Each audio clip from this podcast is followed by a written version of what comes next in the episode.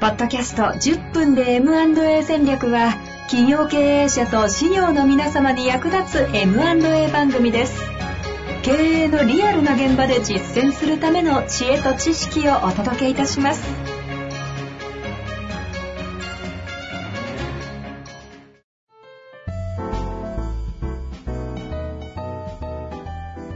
こんにちは、遠藤和樹です。白川正義の10分で M&A 戦略。白川さんよろしくお願いいたします。よろしくお願いします。さあ、ということで、えー前、前回とね、牛乳屋さんの話からの小さな M&A 戦略の学びを通してきたんですけども、今日は久々にというか初めてかな、白川さんからの持ち込み企画というのをやってみたいと思うんですが、えテーマお願いできますか？あのですね、今日はちょっとあの、できるだけ多くの方に今の現状を知っておいてほしい、あの、昨年スタートした、中小企業庁がスタートさせた M&A 支援機関登録制度について少しお話をしたいなと思ってます。じゃあ最近ちょこちょこ耳にする言葉ですね、ええそれ。そうなんですよ。で、多分これからもっと耳にすることになると思うんですけど、はいはいはい。なんでかというと、この、えっと、支援機関として登録した登録者しか使えない補助金っていう制度がスタートしているので、ほうほうほう。うん、この補助金を使うなら私たち支援機関あの登録している支援機関にあの依頼してくださいっていうような多分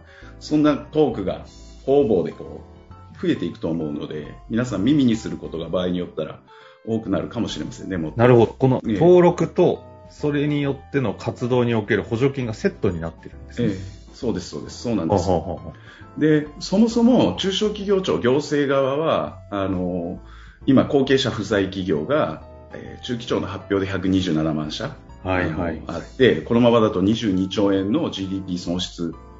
をにつながっていくと。あの生産企業が増えればですね、うんうんそういう危機感から、なんとかこの第三者承継って彼らは言いますけれども、うんをあのしっかりとしていくあのインフラを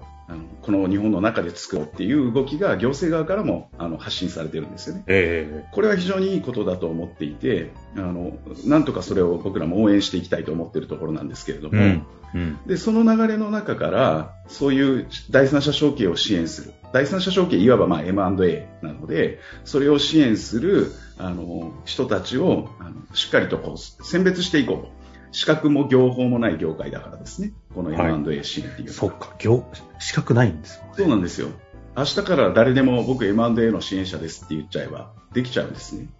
なのでトラブルがものすごく多いんですよ、はいはいはい。うん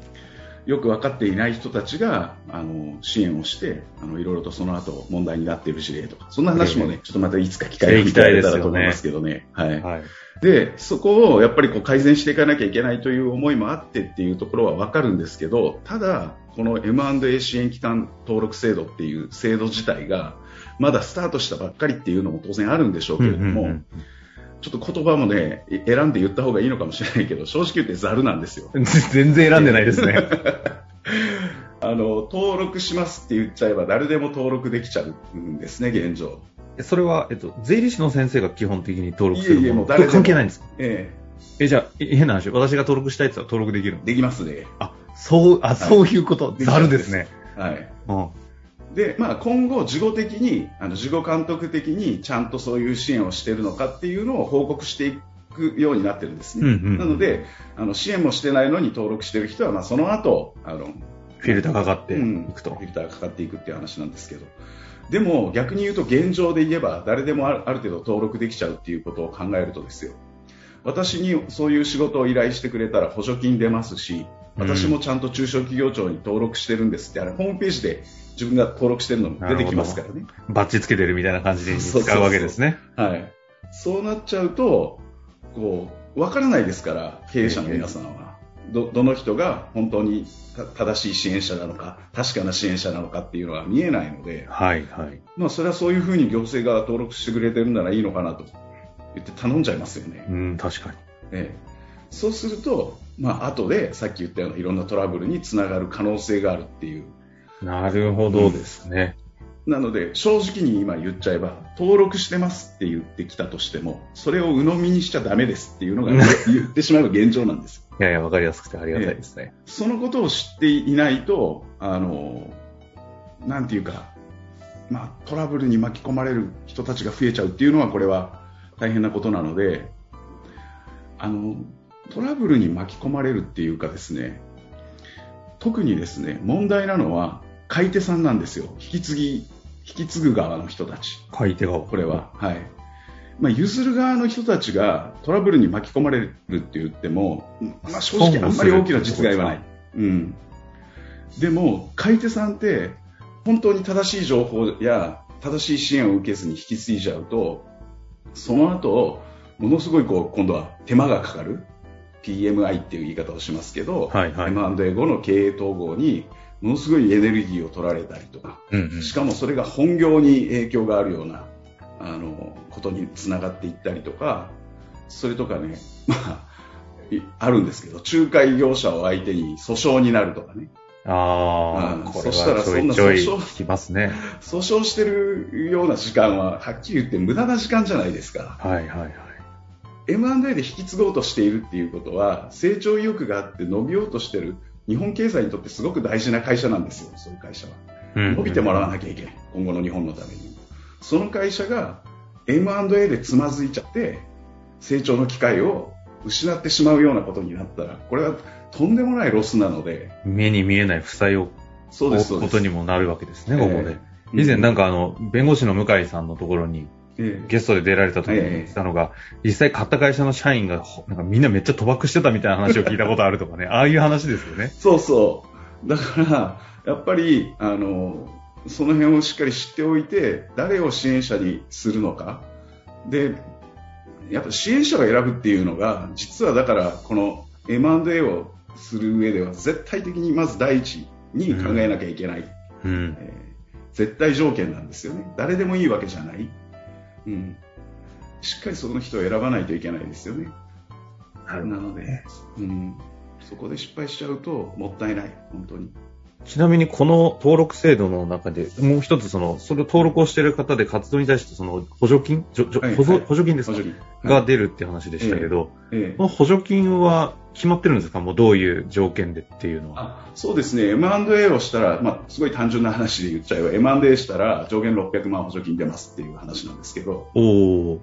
でも、これもね、あの、おかしな話で、本当は仕組みとしては。MA を買ったらっていいんですか？えっとですね、売り手さんも買い手さんにもそれぞれ上限600万で補助金が出るんですよね。3分の2なの3分の2上限600万っていうので出るんですけど、これ、パッと聞くと、まあ、補助金だからそんなもんかと思うかもしれないです、ね、よくあるなという認識しちゃいますね。うん、でも、冷静に考えて、考えていくと、その、例えば売り手さんが、600万補助金出るなら MA しようかってなりますかね？っていう。うん。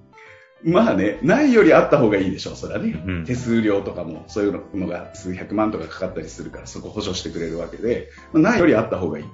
でも、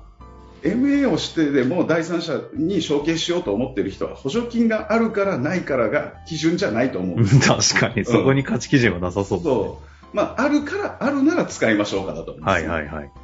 で、もう一つ、買い手さんは、え、600万出るの？じゃあ MA しようって。いや、600万がないかったら MA できなかったら買わない方がいいですっていう話じゃないですか。確かに。うん。なので、買い手さんも、まあ、それこそあるなら使いましょうかっていう話しかならなくて、うん、じゃあこれ何のためにあるのかっていう話なんですけど、うん、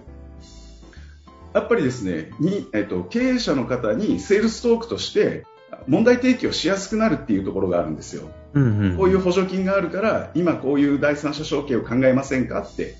そのためにはものすごくあの意味がある補助金だとは思うんですけど、えー、だって、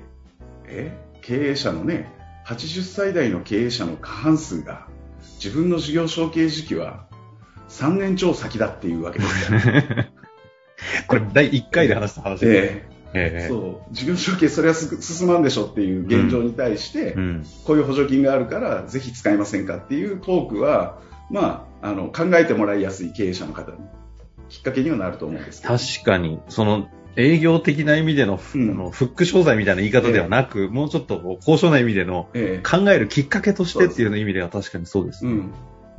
なのでそういうふうに逆に言えば使って皆さんの経営者の方であれば、はい、ところにあのなんていうか MA しませんかって言ってくる可能性があるわけですよね。なるほどですね。まあ、ここの話は、あれですね、今日の回、その登録制度、これ、正式名称は何て言うんでしょうか、えっと、M&A 支援機関登録制度って言いますね。はい、これが今ちょうど動き出している中で補助金がセットになっていて、ただ、えー、まあ、白川さんのお言葉をお借りするなら、ざるなので。ざるなので。あの、ちゃんと気をつけてくださいよという話を、まず経営者の皆様にもお伝えしたいですし、修行の方々もちゃんとこれをなどういう言い方がいい逆に言えば、事業の方々はこれをちゃんと活用して、経営者の方々で、自分の、自分の会社に M&A 第三者証券は関係ないと思っている人たちに、それこそ売り手さんにしても、買い手さんにしても、考えてもらうきっかけに、きっかけにぜひしてほしいなと思いますよ。なるほどですね。今、国の、ね、政策が動いている中で、それをどういうふうに活かしていくのかというところと、どう注意するのかというお話をいただきましたのでね、ぜひ、また引き続き動きがある場合には、新しい情報も出していきますので、ぜひ注視していただきたいなと思います。ということで、今日のところ終わりましょう。ありがとうございました。ありがとうございました。